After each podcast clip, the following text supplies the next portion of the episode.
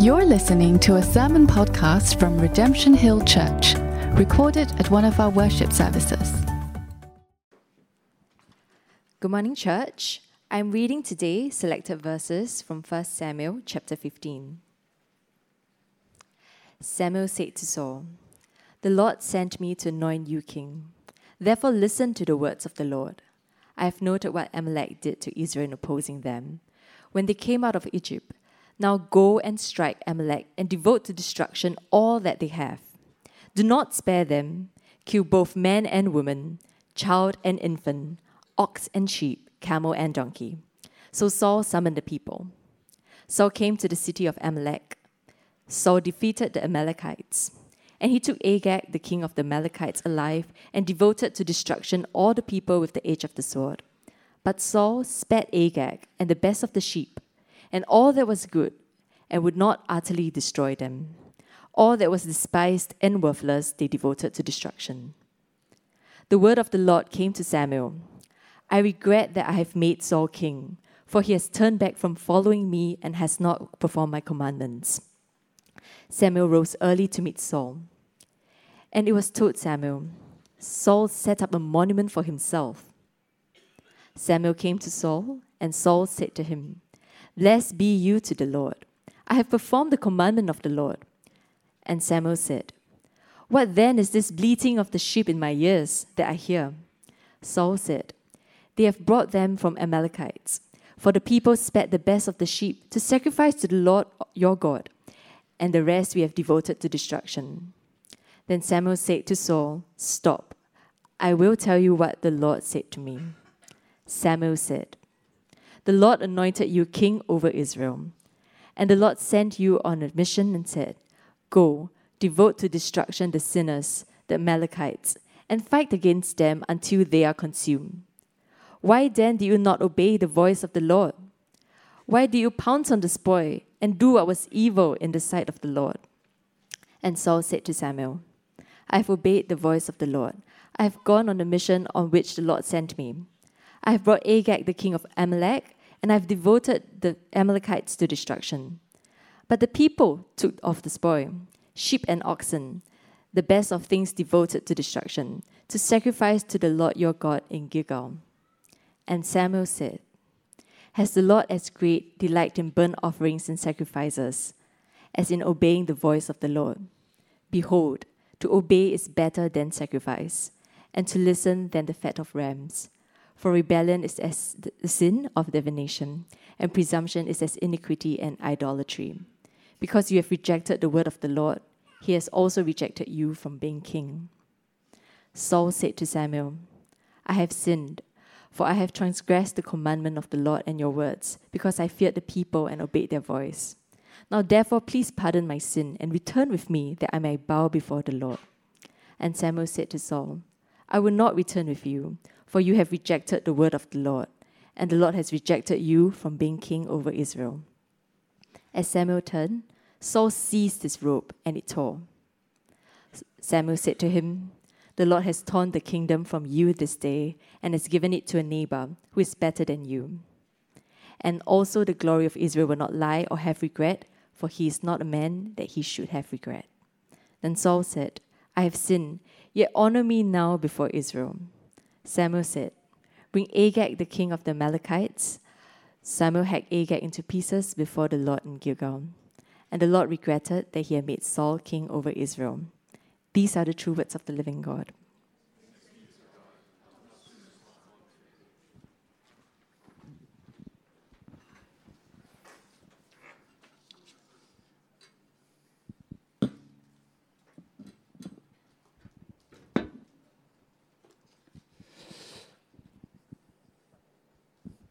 Thank you so much, Michelle, for reading that for us. Well, that's a very cheerful passage to anticipate Christmas. We are continuing our journey in uh, 1 Samuel, uh, chapter 15, and uh, we're looking at uh, quite a passage. Uh, this king getting uh, hacked to pieces. Um, it's very strong and very striking. So I would like to give you the big idea. This is what I think the big idea is in this passage and what is going on. I think, in uh, simple terms, we can say the big idea of the passage is this sin is disobedience. Sin is disobedience. But not only is sin disobedience, sin is disobedience. And one sin too many may have irreversible consequences. Sin is disobedience, and one sin too many may have irreversible consequences. Well, I want to make three points today. Uh, the first point is that partial obedience is disobedience. Point number one partial obedience is disobedience. Point number two is sin is sin, even if it's dressed up as righteousness. Partial obedience is disobedience, number one. Number two is sin is sin, even if you dress it up as righteousness. And then the third point is there is a line. There is a line. If you cross the line, God's consequences are irreversible. So, partial obedience is disobedience, number one. Number two, sin is sin, even if you dress it up as righteousness. And then, number three, there is a line. If you cross it, God's consequences are irreversible. Okay, so let's look at the first point. Partial obedience is disobedience. Now, little known fact about me is I was born in a country called Zimbabwe. I was raised there for the first couple of years of my life. I took a holiday there many years later, and I turned on the evening news. Remember the days of TV where people would watch the evening news? And uh, there was this big thing going on in Zimbabwe at the time. There was this notorious criminal gang working, and they'd caught these guys. Hallelujah. And uh, they had some key witnesses who were going to put these guys behind bars forever. Uh, and because this was very high profile, the witnesses had to be under the Witness Protection Program the witness protection program. Unfortunately, it wasn't that protective because the key witnesses all got taken out. This happens in Africa. So I turned on the evening news, and then the guy in charge of this witness protection program said, you know, unfortunately, some bad news. You know, unfortunately, we've lost a couple of key witnesses in this case. But I want to assure you, he says, I want to assure you, and this is a direct quote, our witness protection program is 100% safe. I'm like, dude, do the math. You've, you've lost a couple. Like, it can't possibly be 100%. And so that is a big metaphor for what's going on here. You can think you're at 100%, but if you're not that obedient along the way, you made a few mistakes along the way, you can't then claim 100%. And this is under the heading of partial obedience, is actually disobedience. Okay, so let's begin in verse uh, 1 to 3. Samuel said to Saul, the Lord sent me to anoint you as king, therefore listen to the words of the Lord. There's an instruction or a command from God. I have noted what Amalek did to Israel in opposing them when they came up out of Egypt. Now go and strike Amalek and devote to destruction all, it's a big word, all that they have. Do not spare them, but kill both man, woman, child, infant, ox, sheep, camel, and donkey. Those are the instructions, those are God's requirements. Now, that's quite a thing to wrap our minds around. Quick backstory some of you might not be aware of some of the history of Israel. God rescued them out of Egypt, and as He was bringing them out of Egypt, they had to pass through some territory, and the Amalekites attacked them and caused a lot of trouble. And God says, You have opposed me. That's the definition of evil, is when you oppose God. I have got a score to settle with you, the people of Amalek. So much so that it's actually written into the Mosaic law, the law of God, and you can check me up in Deuteronomy chapter 25. It's actually part of the law that the people of Amalek should be blotted out under heaven because they opposed God. The definition of evil is when you oppose God, and there are consequences when you oppose God. And so it's part of God's law that these people should be blotted out. This is the world according to God because these people were rebellious against God, the people of Amalek. And the instruction to Saul is okay, now that the time has come, I want you to go and finish my justice with these people of Amalek. That's the job that you have to do for me, Saul. Well, um, as the story goes, Saul partially complies with this instruction. There's partial compliance, partial obedience. Verse 4 So Samuel, sorry, at least Saul summoned the people. Saul came to the city of Amalek. Saul defeated the Amalek, Amalek, Amalekites. He took Agag, the king of the Amalekites, alive. So immediately we lose our 100% statistic. He took Agag, the king of the Amalekites, alive and devoted to destruction all the people with the edge of the sword. But Saul spared Agag and the best of the sheep and all that was good and would not utterly destroy them. There we go. There's the disobedience. He should destroy all, but he didn't. All that was despised and worthless, they devoted to destruction. So let's have a quick look at scores, uh, Saul's scorecard of obedience. There's some obedience and there's some disobedience. Not too bad in one part of the instruction, killing all the people. Pretty terrible when it came to the king. Didn't get rid of him. You really should have. Instead of complying, Saul uh, paraded the king as a trophy. And instead of wiping out all the, the cattle, uh, Saul keeps the best for himself. So he's one out of three. One out of three.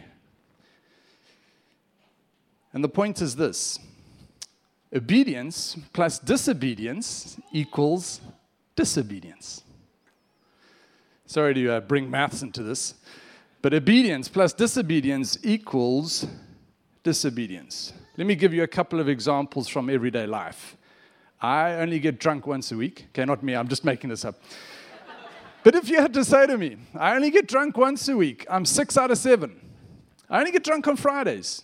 I'm obedient on the whole. Obedience plus disobedience amounts to disobedience. I only sleep with my girlfriend on Saturday nights. I'm six from seven. I only get angry every fortnight. I really lose it at home. But 13 out of 14 is not bad. I only do porn once a fortnight. 13 out of 14 is not bad. No. Obedience plus disobedience equals disobedience. Maybe we can ask the question why was Saul partially obedient? Why was Saul partially obedient? Well, I'll give you three quick answers. Answer number one what causes partial obedience? What causes partial disobedience? It's the same idea. Well, he was partially obedient because it was in his interests to be partially disobedient. He was going to score a whole lot of the cattle, the best cattle. Uh, in modern day terms, that's cash. It's economic value. So I'll devote the, the lesser things to God, but then the best things I'm going to keep for myself. He was self interested. We catch him in verse 12, building a monument to himself for this great victory which God has given him. It was all about Saul.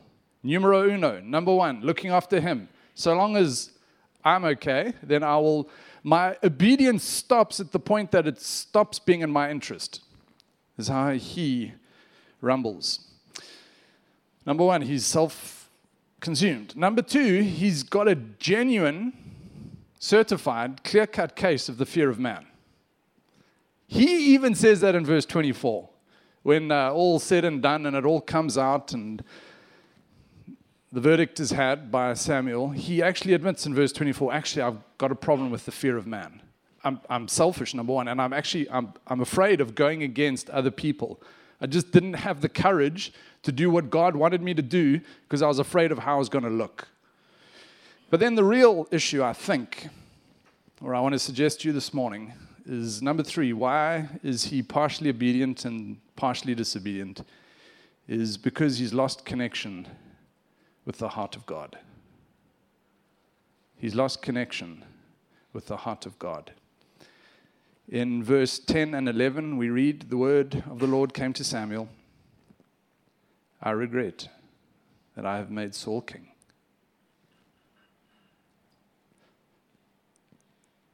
This is a motion from God. I regret that I've done this.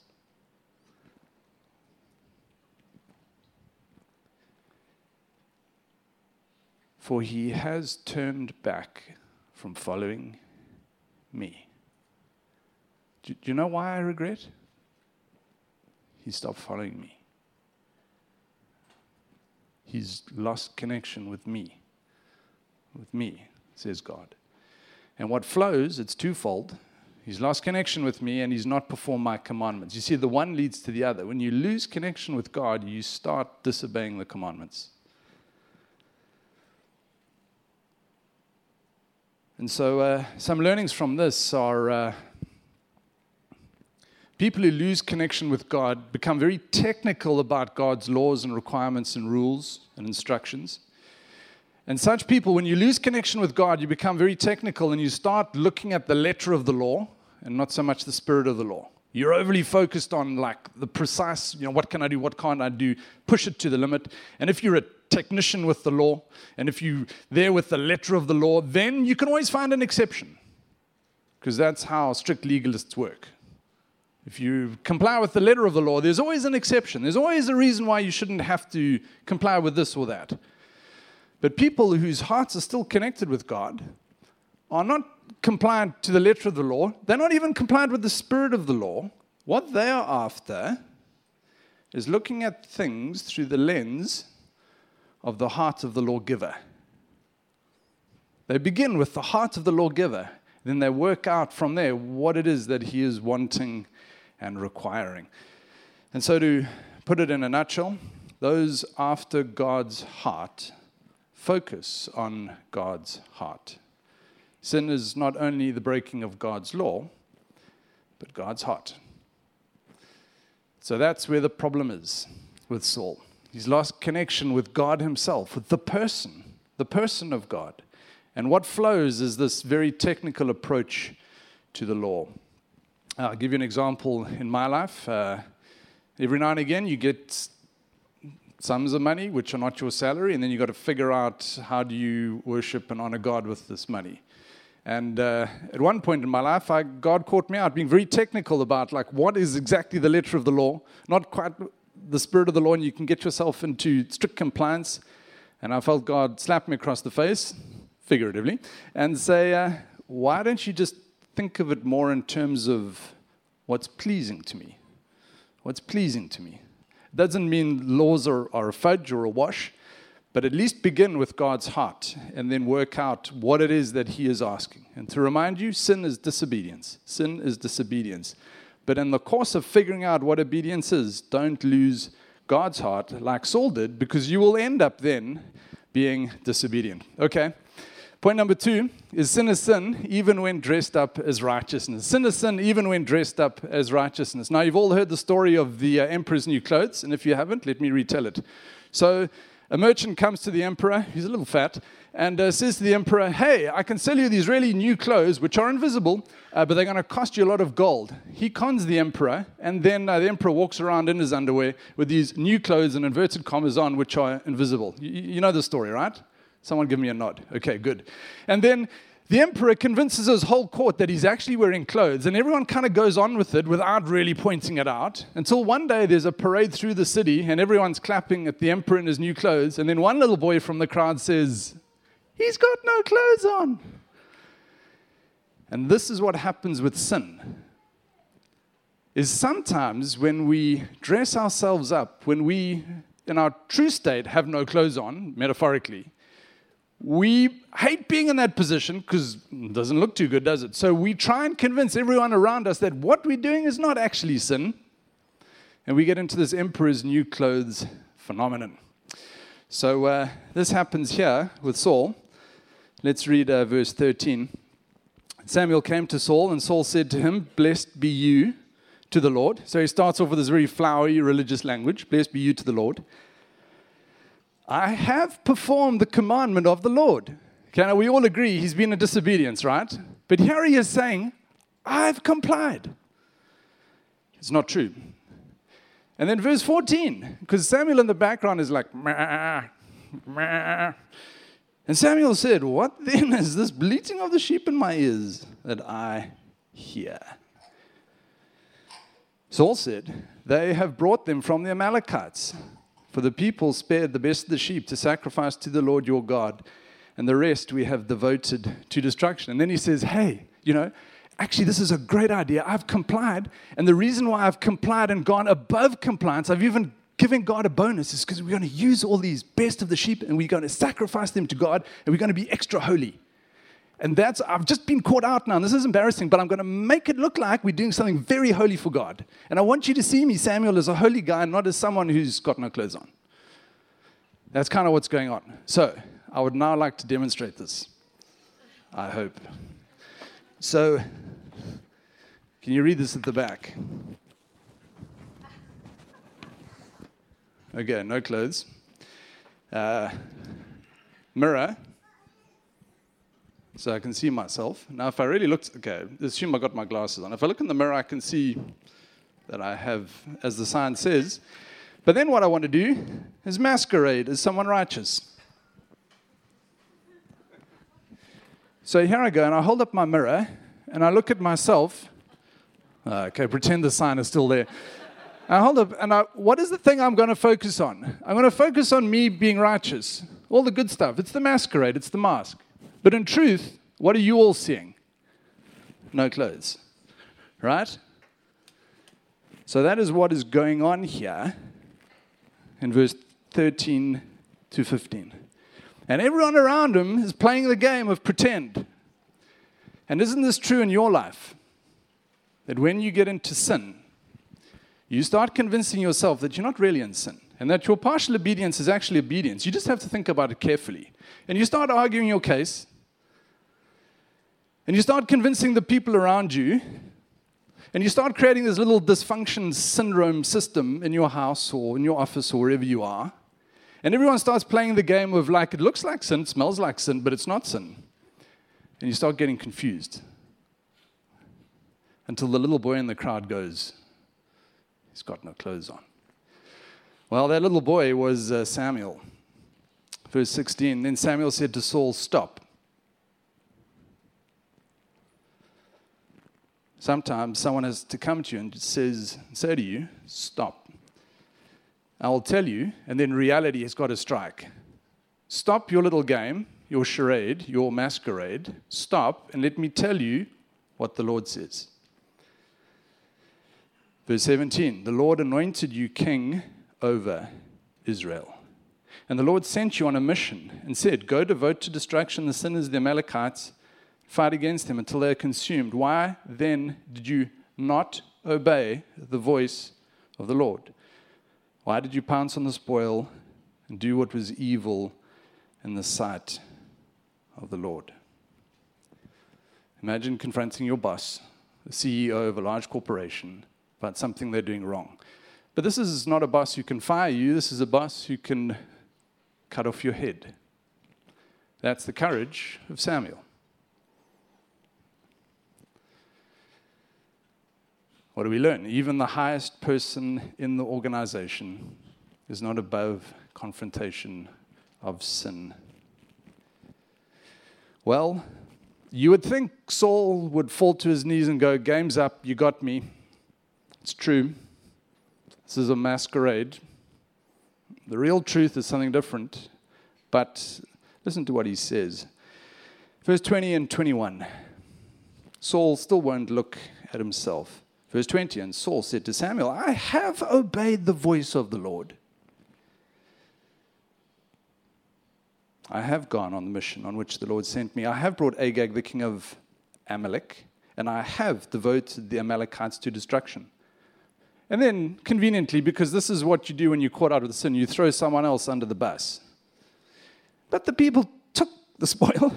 It wasn't me. It was wicked people around me that are doing this, and not me, Samuel. The best of the things devoted to destruction, and they did it honorably, righteously, to sacrifice the Lord your God in Gilgal. He still can't see it.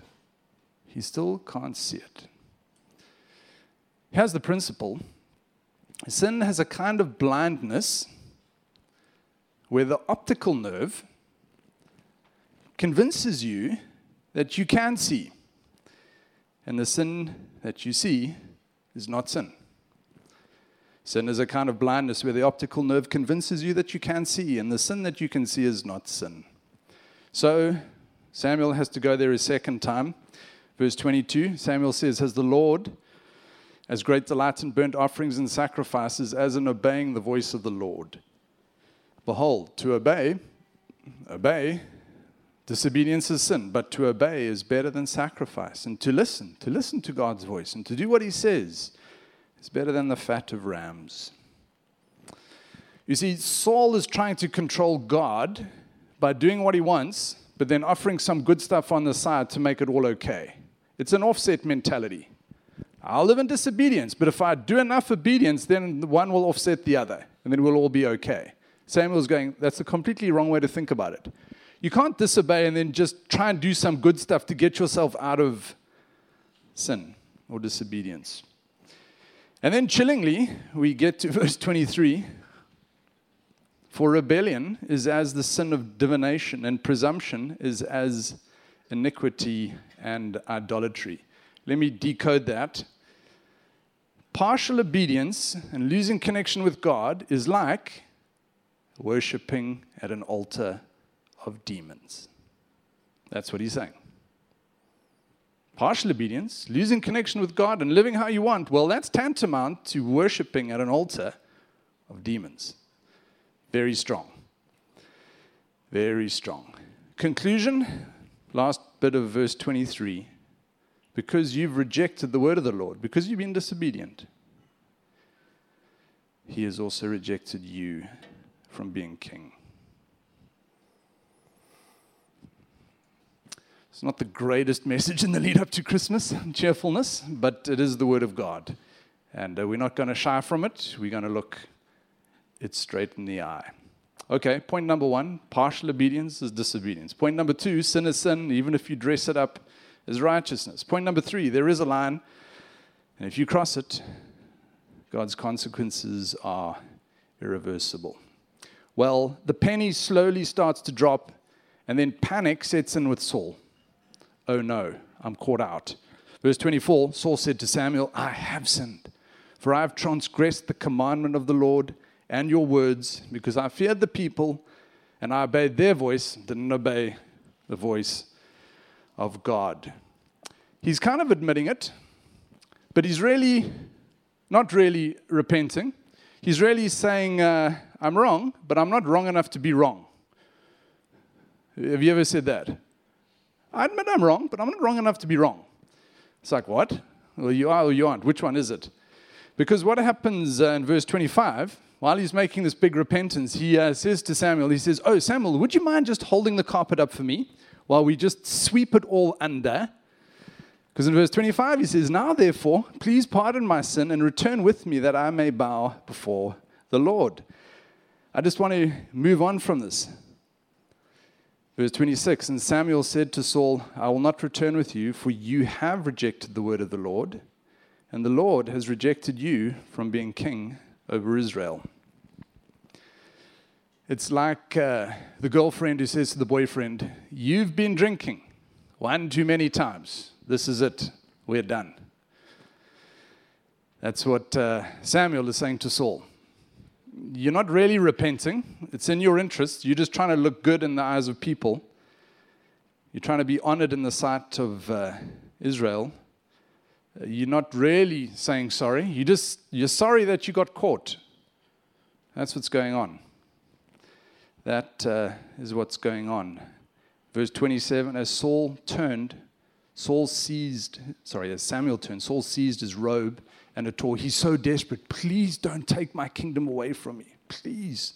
I'm so sorry. I'm so sorry. I'm so sorry. He's not really sorry. Samuel said to him, The Lord has turned, has torn the kingdom from you this day and has given it to a neighbor. He's sorry that he got caught. And uh, to make this point, I'd like to quote the uh, modern prophet of the 21st century. Wayler Swift. I mean, Taylor Swift. The song, uh, You're Not Sorry. All this time I was wasting hoping you would come around. I've been given our chances every time. And all you do is let me down. And it's taken me this long, baby. But I've figured you out. And you're thinking we'll be fine again, but not this time around. You don't have to call anymore. I won't pick up the phone. This is the last straw. Don't want to hurt anymore. And you can tell me that you're sorry, but I don't believe you, baby. Like I did before. You're not sorry no, no, no, no.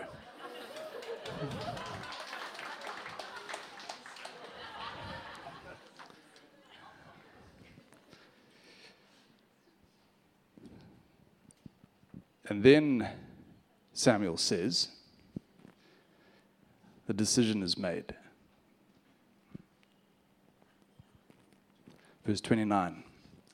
And also, the glory of Israel will not lie or have regret, for he is not a man that he should have regret.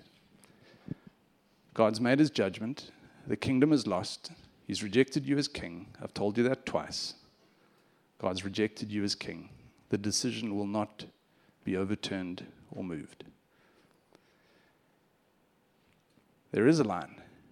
And if you are once sin too many and you cross that line, then God is firm, is what is being said there. But you might say, well, God regretted making Saul king, but now it says that God did not, does not regret.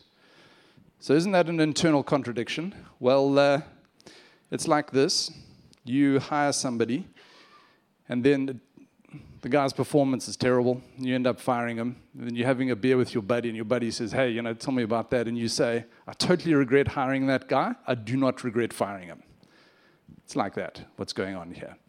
Although it's a little stronger in the Hebrew, I have no regret is a statement of finality. God is saying that one is irreversible. Saul has lost his ministry. Saul has lost his ministry. Saul has lost his work. I'm rejecting him as king. I'm rejecting him as the king. I, re- I regret I regret him being king in the first place. I do not regret taking the kingdom away from him. That's basically what's happening there. Well, Saul continues to uh, act in this kind of fake repentance. Verse 30 Saul said, I have sinned, yet honor me now before Israel. See, all he wants is number one, just so that I look good in the eyes of everyone. Can we just move past this? It's very sad. He has a man who can't repent. Here's a man who can't be told the truth when the truth is told to him. He has a man who wants everything around him to suit the narrative that he is spinning. And then, you know, things just get more cheerful. In verse 32, Samuel said, Bring out Agag. Verse 33 Samuel hacked Agag to pieces before the Lord. Whoa. That is irreversible justice. That's the point of the passage. Sin is disobedience. The Amalekites were disobedient. Saul was disobedient. You cross the line at some point. If God pronounces a sentence on you, that thing is irreversible. For Saul, it's irreversible. You'll never get the kingdom back, it's taken away from you. For Agag, your life, that's it. Time is up. Okay, how do we make sense of this as New Testament Christians? Well, you need to know that as firm and as just as God is, He is as loving and as gracious. Sin is disobedience against Him. Sin is losing connection with God Himself. It's all about God. It's all about God. And so when we sin, it's not just breaking some moral code in the universe out there, it's actually a personal wrong against a personal God who takes, we reject him. He doesn't reject us, we reject him. And for truth to remain, he must reject our rejection of him. And f- that is what we call justice. And ultimately, when we sin against God and all of humanity, all of us, every single person has rejected God, has been in rebellion against him. And the just consequence to that is actual total destruction and wipeout of that sin. It must be. Otherwise, God ceases to be God, and truth ceases to be truth, and righteousness ceases to be righteousness. It is the basic principle of justice in the universe. And yet, amazingly, because the Lord is slow to anger and abounds in kindness and grace and compassion, He wants to love you and save you. And so, what He did was He came down so that all of your sin could be put on him, so that he could go to the cross and suffer the ultimate punishment of justice on him. He came down for you, even though you had rejected him. He came down to accept you so that your sin could be on him, so that, as it were, you could be on the cross with him, that your sin might be punished in him. He has done it for you. That is the message of Christianity. He loves you, He wants to save you. It's like uh, instead of Agag getting hacked to pieces, Agag being you, Samuel brings his own son. That would be the equivalent to say, actually, let me put the sin of Agag on my own son. And for God to kill his own son is just an unthinkable thing. And yet he's done that for you. That's why we celebrate Christmas. Because the king came down to earth to have all the punishment put on him because his justice is irreversible. And so, if you are not in Jesus, then you're in a very precarious place because his justice, the consequence is irreversible. But if you are in Christ, if you have if you put your faith in the fact that he can die for your sin, and you repent of your sin, unlike Saul, but you properly repent of it, then the irreversibility principle works in your favor. Because the punishment has been paid, it's been declared, it's been done, it's irreversible. He won't regret it, he won't change his mind. If your sins have been punished in Jesus, that's irreversible. They've been punished in Jesus, and you can be saved. And you can have restoration with God because of what Jesus has done for you. The principle of irreversibility is horrifying if you're on the wrong side of it, is very comforting if you're on the right side of it. This is the big message of today. All of us have sinned. All of us have lapsed into disobedience. All of us have got these elements of partial obedience, which is tantamount to disobedience. That's the story of all of our lives. So, why don't we repent of it? And if you are not in Christ today, if you are exploring the faith, then the invitation and the offer to you, the mercy and the kindness of Jesus is that you can step into me, you can step into Jesus and that you can have your sins paid for in Christ. Isn't that wonderful? That's Christmas. But then there are people like Saul. So let me talk to those who are Christians. If you are a Christian, but you have some habit or pattern of sin, Saul has this pattern of sin in 1 Samuel of doing things, offering sacrifices, calling the shots, not submitting to God. He's got this habit and this pattern it can come to a point where God says, okay, I need, I'm going to take something away from you. I'm going to take some ministry away from you. It, you can get to that point. You can get to that. And you can lose some ministry or some work which He's asked of you. But if you can hear that today, and if your heart is soft to that, you, are still in time. You're still okay. You can, you can make right. You can repent. When someone points out and says, hey, you've got no clothes on, you can say, oh, it's true. Uh, please clothe me, and then you put on the clothes of Christ. So, to wrap this up, I'm well over time, but uh, your Christmas gift to me is uh, a little bit of grace. That I can ask you four uh, application questions. Okay, are you ready? Here we go. Application number one Where are you partially obedient, but pretending you are fully obedient? Where are you partially obedient, but pretending you are fully obedient? Can I ask you to sort that out today? Question two Where are you breaking God's heart?